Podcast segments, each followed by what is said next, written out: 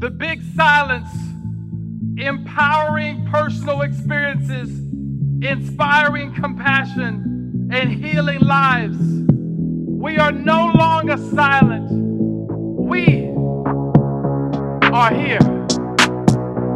The Big Silence. Hello, and welcome to the Big Silence Podcast. I am your host, Karena Dawn. I'm a mental health advocate, wellness entrepreneur, and co founder of the leading women's fitness community, Tone It Up. I'm also a New York Times bestselling author and founder of the nonprofit The Big Silence Foundation. I'm also a wife, daughter, friend, and yes, pom mom of five.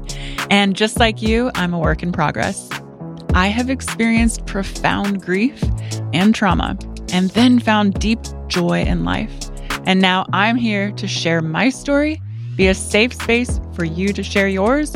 And we're having in depth conversations with psychologists, doctors, spiritual leaders, friends, and others who have been impacted directly or indirectly by a mental health condition.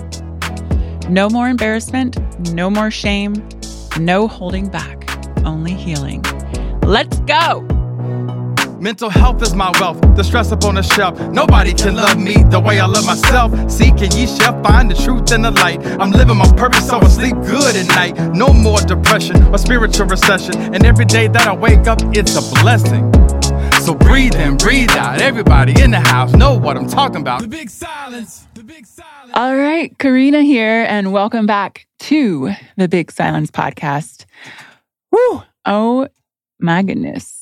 I had to take a little downtime. I just finished one of, I think, the best conversations. Not the best. I mean, there's so many good conversations, but it was very, all right, Emily's over here, like shake her favorite. You're going to love this conversation. It's with Dr. Jaime Zuckerman, AKA Dr. Z.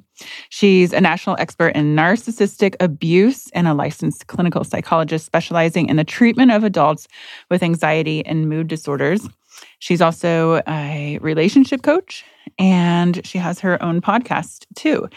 So we'll put all of where you can find her in the show notes. But man, you're going to love this. If you've ever even thought you may have been in a narcissistic romantic relationship, or if in the workplace you possibly have a narcissist and you don't know how to manage that and be able to do your job, this is the episode for you. We talk about narcissistic, narcissistic, still can't say it. It's like a long word. Narcissistic personality disorder, how Disney fucked us up, golden child syndrome, manipulation, and how to have a healthy relationship with a narcissist who could be a family member, a parent, a sibling. So I hope you enjoy this. Remember, if you love it or you think there's someone out there, a loved one that needs to hear this, please share it. Also, comment, leave a review. And yeah, also the podcast is part of what we offer in our nonprofit foundation. So anytime, head over to thebigsilence.com slash donate. Much appreciated because we want to keep bringing these conversations to you. Because remember, just one conversation can save a life. Enjoy. All right, and welcome to the Big Silence Podcast, Dr. Z.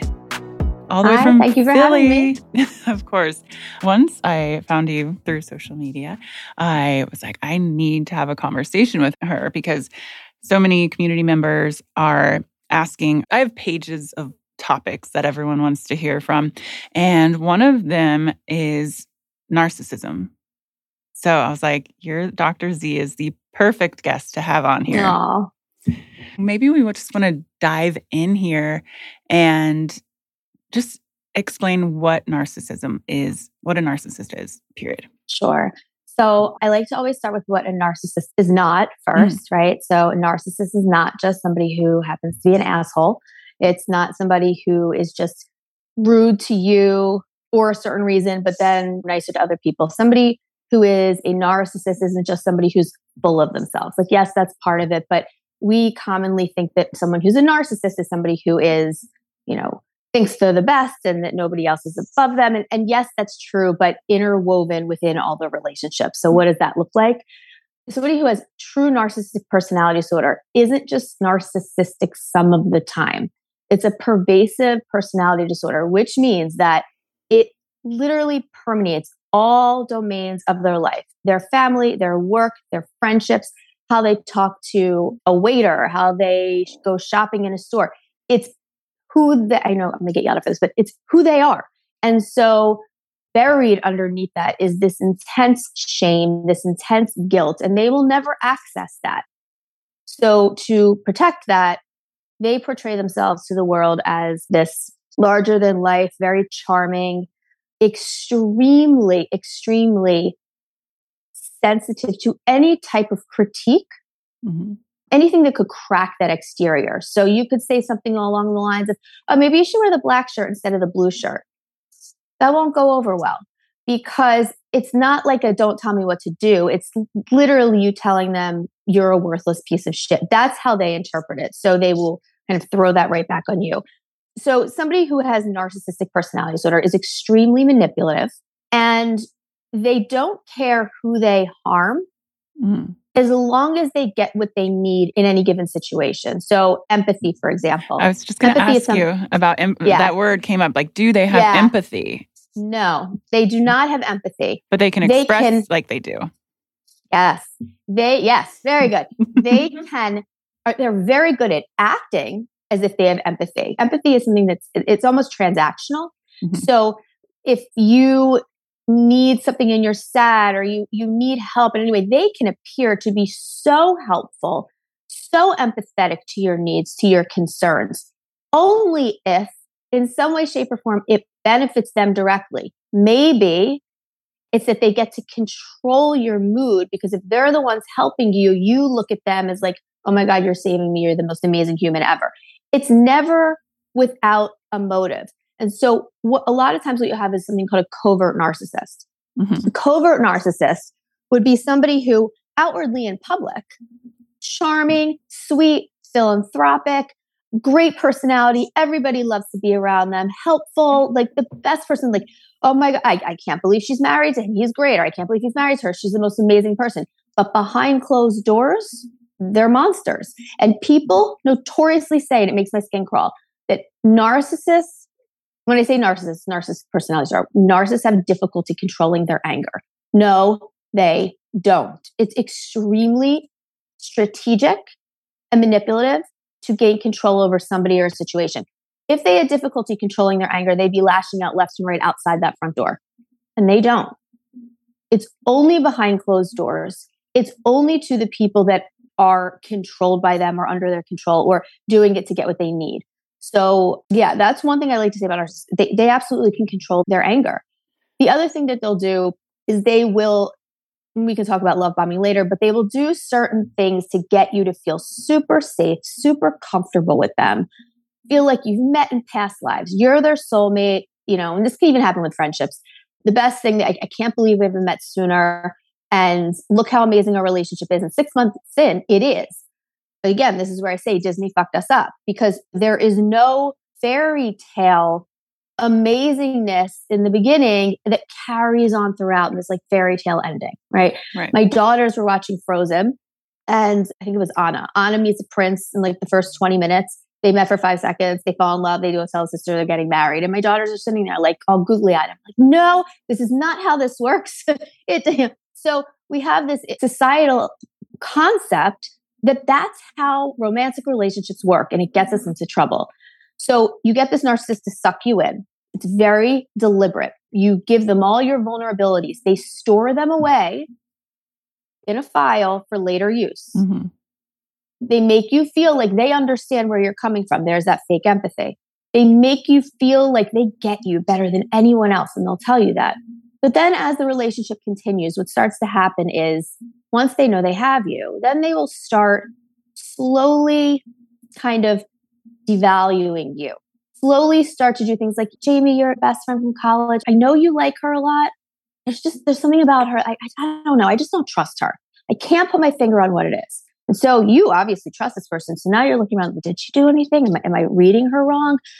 You know, Jamie, your parents, they're so they always get involved. I feel like they don't let you make any decisions for yourself. You really like it's us against the world. Like we're a team. We need to do this together. Mm-hmm. so before you know it, you start to slowly isolate your friends and family it's very strategic. Why? Mm-hmm. Because when the abuse really starts, then you have nobody to tell. in addition to that, they do something called gaslighting, Mhm. which is where gaslighting is not lying. And I want to make that very clear because there's a big misconception. If you said to me, I wasn't at the movies the other night, and I said, yeah, Yes, you were. I took a picture. Here you go.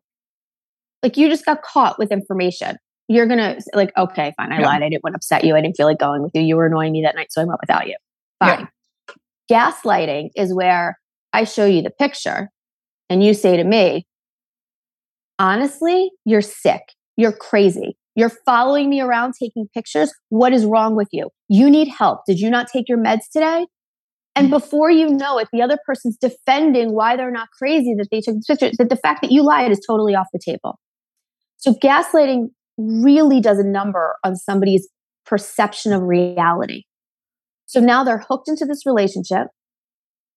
Their reality is completely warped and defined by the narcissist who is constantly changing the rules as you go. And financially, you're stuck because chances are you have no access to your finances. Your name's not on anything. You were told you're not allowed to work anymore. So now you can't get out. So that's why when people say, Why don't you leave? Like, this is Right. why.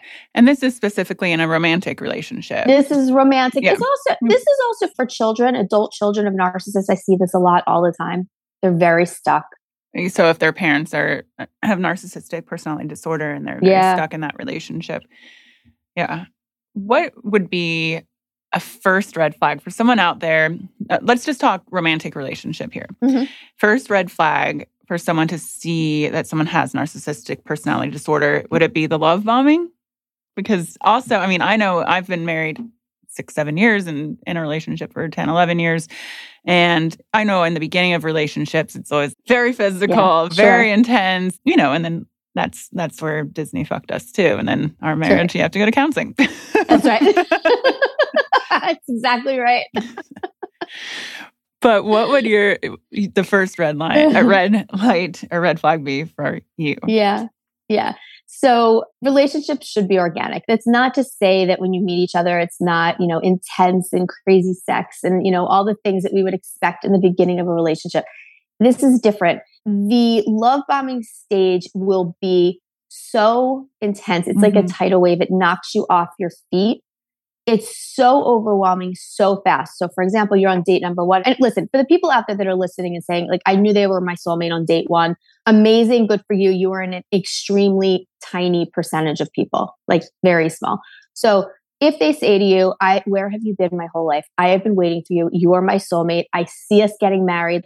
Can't you see this? We'll live here. We'll, we'll have this house and we'll have this summer house and our kids will do boy, girl, boy, girl. Run. It seems overwhelming, but then, you know, Yes. if you fall for it, you're like, wow, this is incredible. Do I deserve this? And like, this is Yes. how did I become so lucky that someone just loves me that much immediately? And what you just said is exactly what they want you to say. We're human, you Yeah. know. We, it feels good to be loved. It feels it feels good to have somebody want us that badly. The problem is, is like you know, as wonderful as you and I may be, they don't even know your middle name. They don't know anything about you. They don't know your interests, your hobbies, and the reason why they can say all this because they don't care what your interests and hobbies are. You're an object. So your thoughts, your feelings are basically kind of tools and strategies that they can use to hook you in. So the first red flag I would say would be that kind of language of you're my soulmate, you're this. And along with that, finding yourself telling like your really deep vulnerabilities, like your real kind of things that you really tell closest friends. But for some reason with them, you just feel super, super comfortable telling them this. yeah. What about, because you mentioned that they don't really want to get to know you in the, your own truth. And then what would their reaction be when you finally expose yourself and maybe it's something of a trauma in the past or something that they're like you know i've obviously I've, i'm 41 i've dated many many had many relationships and i'm just asking like because i've had it happen to me in the past where it was almost anger like how could you not tell me this Do you mean later Yeah. on in the relationship? yeah like a little bit into the relationship and then exposing more being more Mhm. open talking about my Mhm. past Mm-hmm. yeah So there's a couple things. Typically, with an, with somebody who's a true narcissist with the love bombing, chances are they'll get that stuff out of you way earlier. Yeah. kind of so that this is just an asshole. yeah, right, right, right, right, right. Like the organic nature of telling that stuff that in normal, healthy, whatever normals, but healthier relationships, if somebody gets, why didn't you tell me this? Why they, it could just be that they feel that they felt they were close enough with you, and maybe they view it as you didn't trust them mm-hmm. enough to tell them, or you didn't love them enough the time to tell them.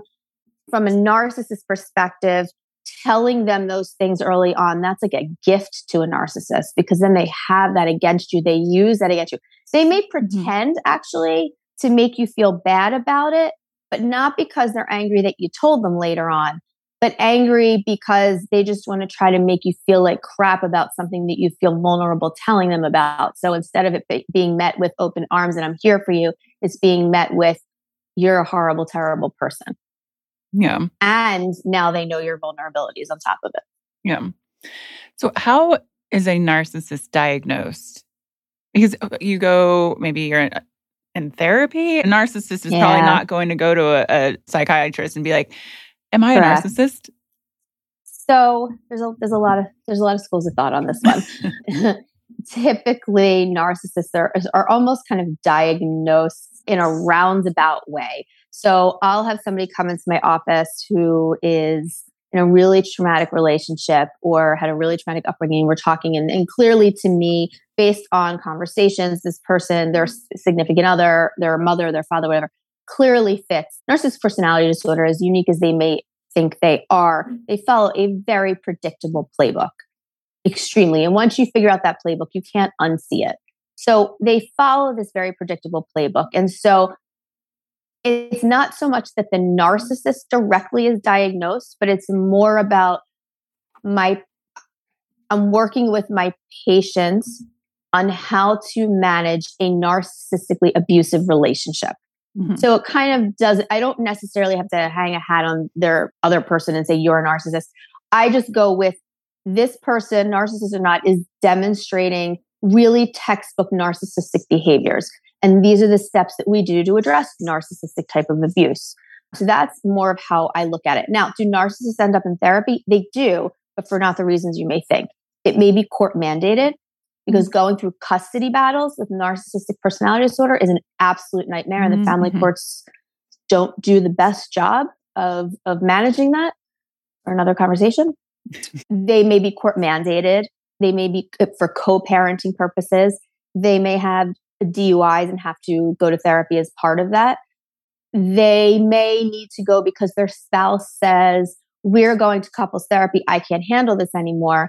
And so they go to couples therapy, and one of two things happens. Either the therapist isn't aware of the nuances of narcissistic personality disorder, so they kind of, the victim of the narcissistic abuse ends up looking like they're the ones not trying. Well, like, you know, he or she's trying to do a really good job here, and it seems like you're not really hearing them or taking them or giving them a chance. Why don't you guys go on date night?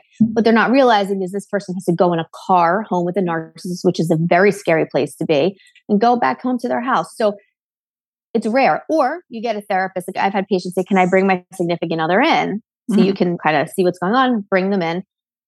And immediately it's either the love bombing starts with, oh, you're so smart, you're so this, down to like, I love your shoes, to me setting very strict boundaries and then getting up, walking out. So the narcissist would love bomb you as the therapist.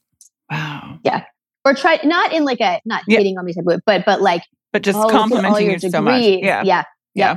Mm-hmm. And you're like, but when I it's met you. with yeah, but when it's met with that, you see them just switch and they don't come back. Yeah. Yeah. They won't come back. They'll say, I suck. She's horrible.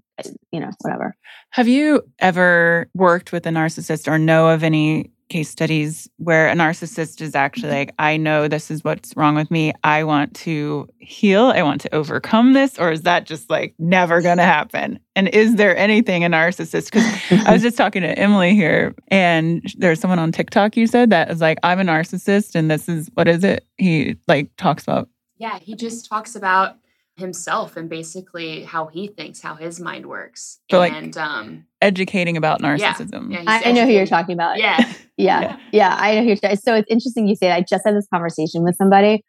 You know, I always preface it by saying, as a psychologist, as this being my life's work, as being somebody who genuinely wants people to live the most productive, fulfilled lives that they possibly can, for me to say that somebody can't change is really difficult for me. Mm-hmm. So I like to put that out there first because, you know, someone would be like, you're a psychologist. It's disgusting of you to say everyone can change. Narcissists can't change. Okay. They can't change. This is who they are. What can happen is kind of what you were watching on TikTok. Narcissists know what they're doing.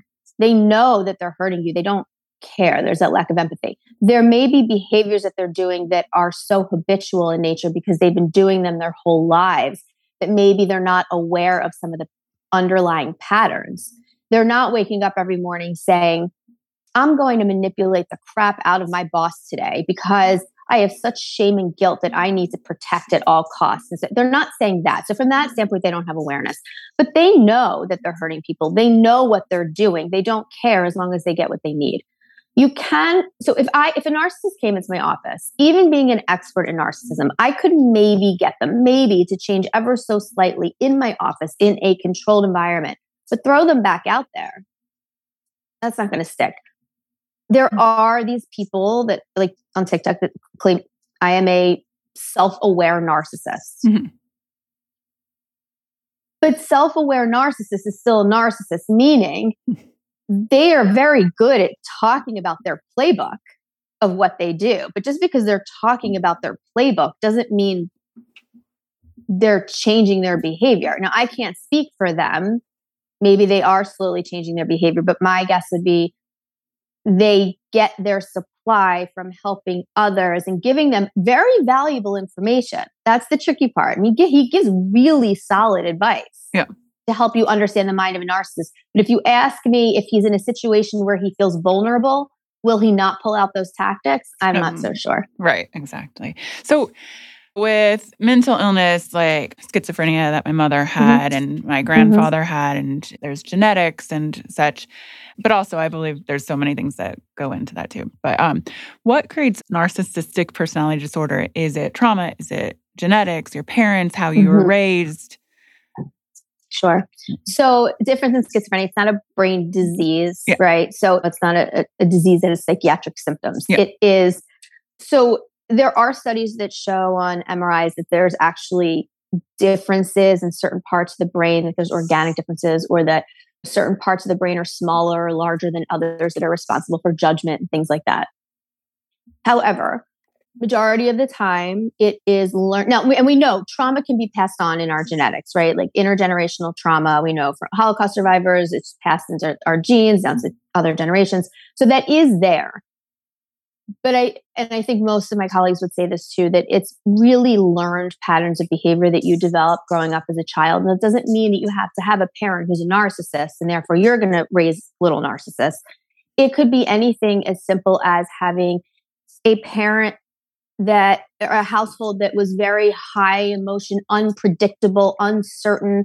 One parent really kind of harsh on you. Nothing you ever do is good enough. You're a piece of crap. Your sister's so much better than you one parent's an alcoholic and somebody's majorly depressed. And so you really kind of are walking on eggshells. You never know where you're going to get.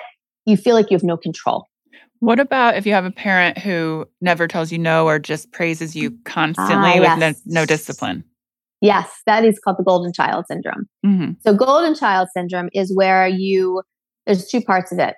It's the child who is the favorite, and a narcissistic parent will let everybody know that's their favorite child.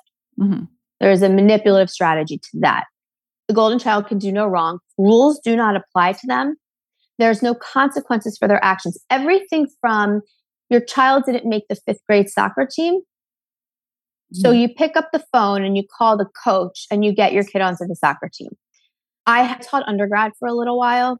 And I remember when I was an undergrad, I mean, I went to Ohio State, so like my parents had no idea what was going on, like yeah. my schooling, right? But I taught at a really small university, and one of the classes, there was a girl that failed.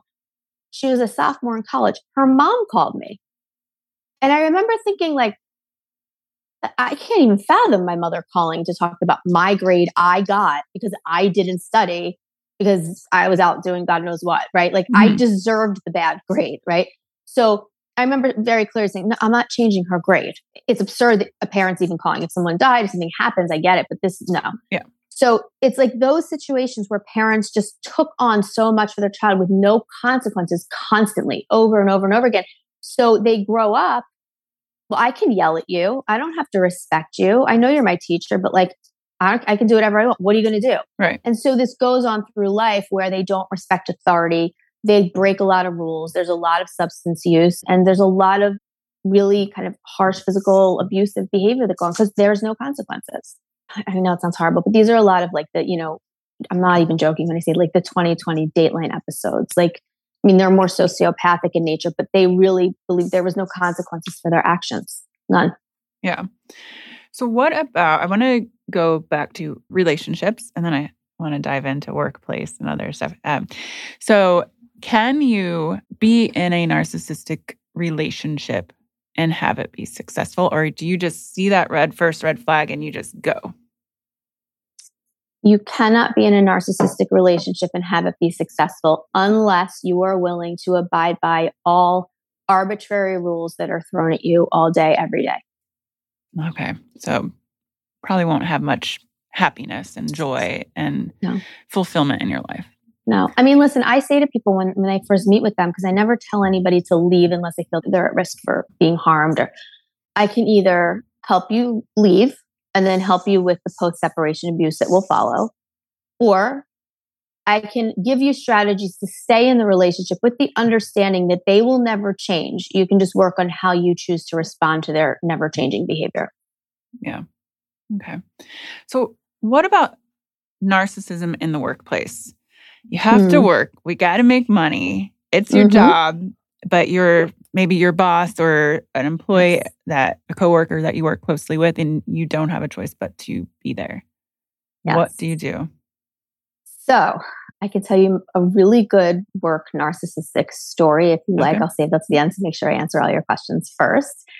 But it's a really tricky situation. It depends where in the hierarchy you Mhm. fall. Are they your superior? Are you responsible for them? You have to look at what the power differential is.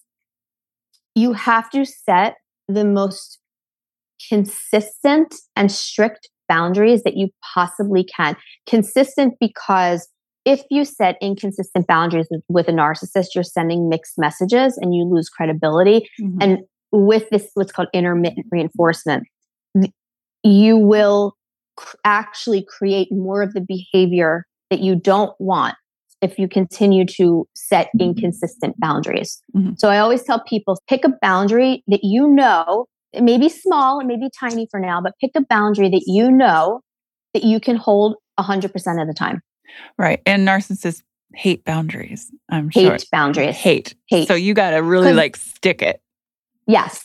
And if you've ever been rock climbing, you're giving them a blank slate wall. So they can't grab onto anything. Anytime you make an inconsistent boundary, you just gave them like somewhere to put their hand or somewhere to put their foot and Mhm. climb up. So you want to make it as sleek as possible. You give them nothing, no tone of voice. It's all neutral. Everything is neutral. Slamming the door, rolling your eyes are not neutral. Um, raising your voice, not neutral.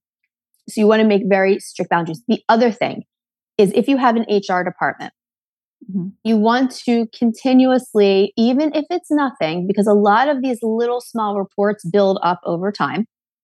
Okay. So everything in writing. If the narcissist wants to talk to you and have a meeting, you say, I'm recording the conversation. Or if you can, which I would recommend, have over email. Don't go to lunch with them. Don't have conversations in the kitchen with them. Everything in writing or text. If it's not in writing, it never happened. Yeah. Period. For someone who is okay, they identify a narcissist in the, at their job and they're setting the boundaries. Even though if you're really good at setting your boundaries, it takes a lot of energy and Yeah. still you get home at the end of the day mm.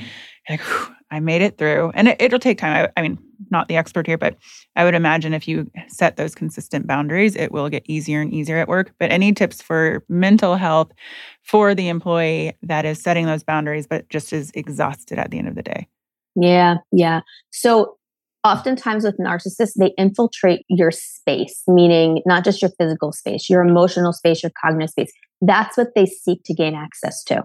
That's why one of the reasons why only in writing is so beneficial because you don't actually have to see them. Like, like they suck the air out of you, they suck the life out of you.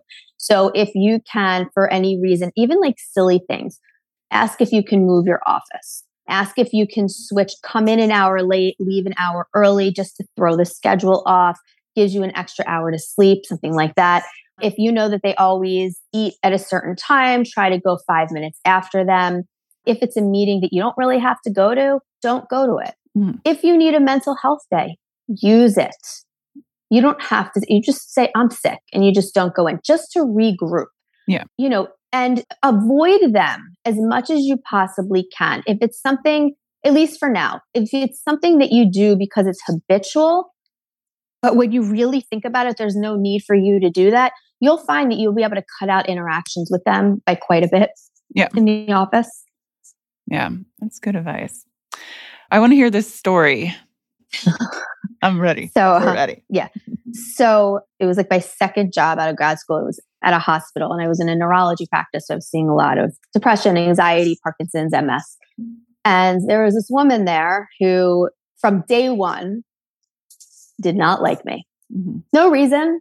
I was very friendly, just didn't like me. Everyone knew it. Nobody knew why.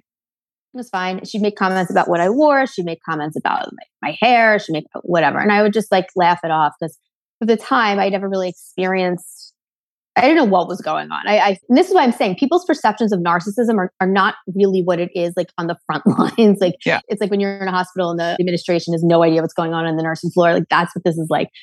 So a lot of the psychiatrists I, I forged relationships with for referrals and they would refer to me a lot. And, and I started noticing that my referrals and my mailboxes were missing. And I was like, that's so weird because then I wouldn't end up following up with the patients. And then everything went automated because I complained that my scheduling was getting all messed up. So now everything's automated in the computer. Everyone's so the receptionist would put in the patients, whatever. And for like a month straight, I'd have a handful of times where two patients would show up at the same exact time for an appointment with me when I knew that I never scheduled that like that. And so then I'm here yelling at the receptionist, like, we keep making these mistakes. Something's going on. Like, these are people's lives. They were all frazzled. Nobody knew what to do.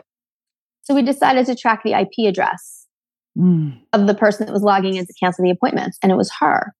And I use this as an example um, granted, she was fired and I, I ended up being her boss, so I fired her. But what was interesting to me about this was that it was a perfect example of what I'm talking about about they don't have empathy. As long as they get what they need, they don't care who they hurt in the process. That's gaslighting. I, I was literally going crazy trying to, did I cancel that? Did I not cancel that? I, I mean, it was yeah. driving myself nuts. That was intentional. What she didn't realize, and this is what makes her personality disordered, is in order to get me all crazed and to gaslight me and manipulate me and make me look bad, the amount of people she harmed in the process mm-hmm. by having them have to show up at my office needing psychiatry and psychology and then to have to go home. Yeah. Yeah. Right? Like multiple people couldn't be seen because of her. That never even occurred to her. It wasn't not. even on her radar. How does a narcissist find their target? Like, why did she oh, choose I love you? this question. Yeah. I love this question. So, a lot of times, again, people assume that narcissists go after people who are weak, who are very passive, easily manipulated. And, like, yes, they do. But narcissists love going after people who are viewed by others as fun and friendly and outgoing, successful, intelligent, that kind of people want to be around. And why? Because they want that. They want mm-hmm. that for themselves. Mm-hmm. You see this a lot with people that are in like media a lot, right? They go for people that are in the limelight that are attractive that that the reason for that is yes, they want what they have for themselves. They want ownership of that, but they also get the most supply trying to knock down somebody that they view as that high up. It's such a source of supply for them to bring somebody of that important. Not, I don't mean like I was that important, but in in general, right. bring somebody down that far and be responsible for their demise. So, in simple terms, jealousy of someone, or it's not even jealousy. It, it actually because jealousy would mean that it involves the other person. Mm-hmm. And it's not about the other person. It's Okay. about, I want to break them because it makes me fill up. Yeah. That brings me to a question that I had from the community. Someone was asking, How do you protect your children from a narcissistic mm. in law? And then I want to add to that can you actually have a healthy relationship with a narcissistic parent, sibling, or some someone that you can't break up with Yeah. or quit so your let's start job? with in-laws. Yeah. My first thing for in-laws is that whoever's parent it is is responsible for setting the boundaries. Because if you don't present as a unified front to a narcissistic in-law, you're in trouble. Because then what happens is triangulation. It ends up being the narcissistic parent, the spouse who's the daughter or son of the narcissistic parent, and then the person they're married to. So let's say it's a narcissistic mother-in-law and her son is married to somebody and she's constantly coming over unannounced. She's constantly making appointments for the grandkids without telling the mom. She's telling them how to paint their house and what to do and who to use. And it's three people in a marriage not two. If the child of the narcissistic parent does not set boundaries and stand up for themselves that spouse is going to have a really difficult time because the spouse, yes, should still set boundaries. But that narcissistic in law is not going to feel any threat from that. The narcissistic in law will only feel threatened if their own child is the one setting the boundaries because narcissistic parents view children as extensions of them, Mhm. almost like an accessory Mhm. again, you're an object. And any move towards autonomy of the child away from the narcissistic parent, the narcissistic parent will view as abandonment, disrespect. I raised you. How could you leave me and get married? How could you leave and go to college in California? I've done so much for you. I drove you to all your soccer games. I fed you. I birthed you. So a child getting married, they view it as abandonment. How you left me. How dare you? Yeah. Yep. It, that one's a tough one. yeah. That mm. one's a tough one. When I'm gonna have to go see my therapist.